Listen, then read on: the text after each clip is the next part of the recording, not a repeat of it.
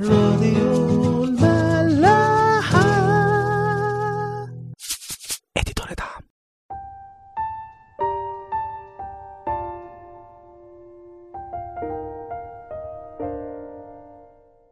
أهلا بيكم في حلقة جديدة من عيش وملح.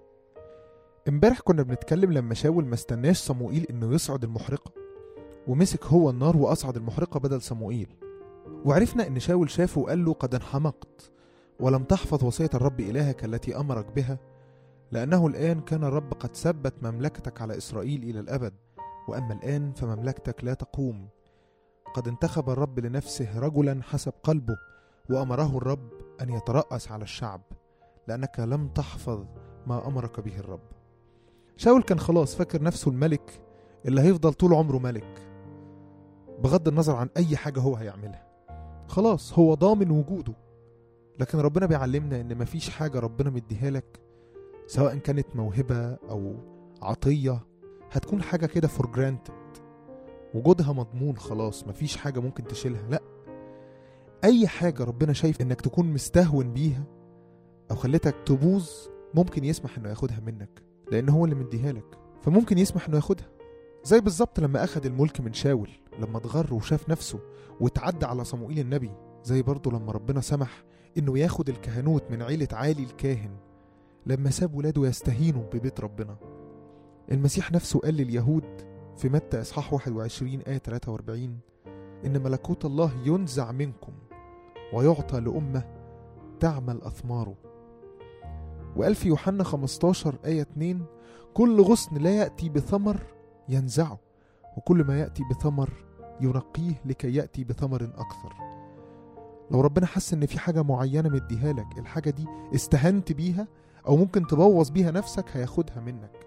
موهبة عطية فلوس شغل مفيش حاجة for granted عند ربنا. دايما أشكر على عطايا ربنا وصلي إنه يديك الحكمة في التصرف واستخدام كل موهبة وكل عطايا ربنا مديها لك. اختار ربنا واحد حسب قلبه عشان يكون ملك للشعب. داود هو الوحيد اللي اتقال عليه إنه حسب قلب الله وده لإنه شخص متواضع ومنسحق جدا. ربنا بيحب داود قوي علشان عارف حجمه كويس. ربنا بيحب داود قوي علشان عارف حجم نفسه. ربنا بيحب الإنسان الضعيف اللي واخد قوته منه هو بس مش من أي حاجة تاني.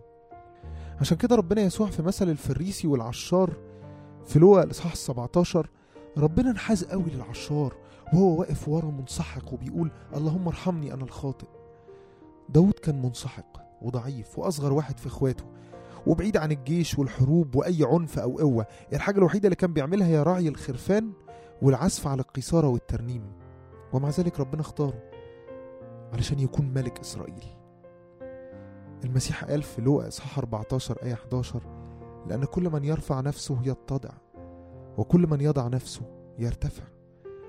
وفي لوقا الإصحاح 13 آية 30 وهوذا آخرون يكونون أولين وأولون يكونون آخرين. نظرة ربنا بتكون مختلفة عن نظرتنا إحنا. يعني شوفوا الشعب لما جه يختار لنفسه ملك أول لما شاف شاول قال هو ده طول وعرض وهيبة. لكن ربنا شايف غير كده خالص. ربنا شاف واحد تاني خالص ضعيف متواضع هو ده اللي ينفع يكون ملك إسرائيل. ما تحاولش تفرض على ربنا اختيارك. سيبه هو اللي يختار. ربنا ليه حكمة. ممكن يكون صعب فهمها مية في المية. والحقيقة إنه مش مهم إني أفهمها مية في المية. طالما أنا عندي إيمان وتسليم ليه. بولس الرسول في رسالة روميا الإصحاح 11 آية 33 قال ما أبعد أحكامه عن الفحص وطرقه عن الاستقصاء.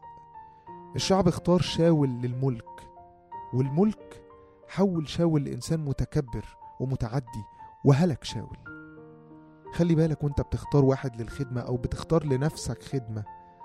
خلي ربنا هو اللي يختار. صلي جامد جدا لأن الخدمة لو مش من ربنا ممكن تهلك الإنسان. نكمل قراية.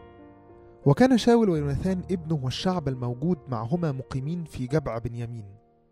والفلسطينيون نزلوا في مخماس فخرج المخربون من محلة الفلسطينيين في ثلاث فرق.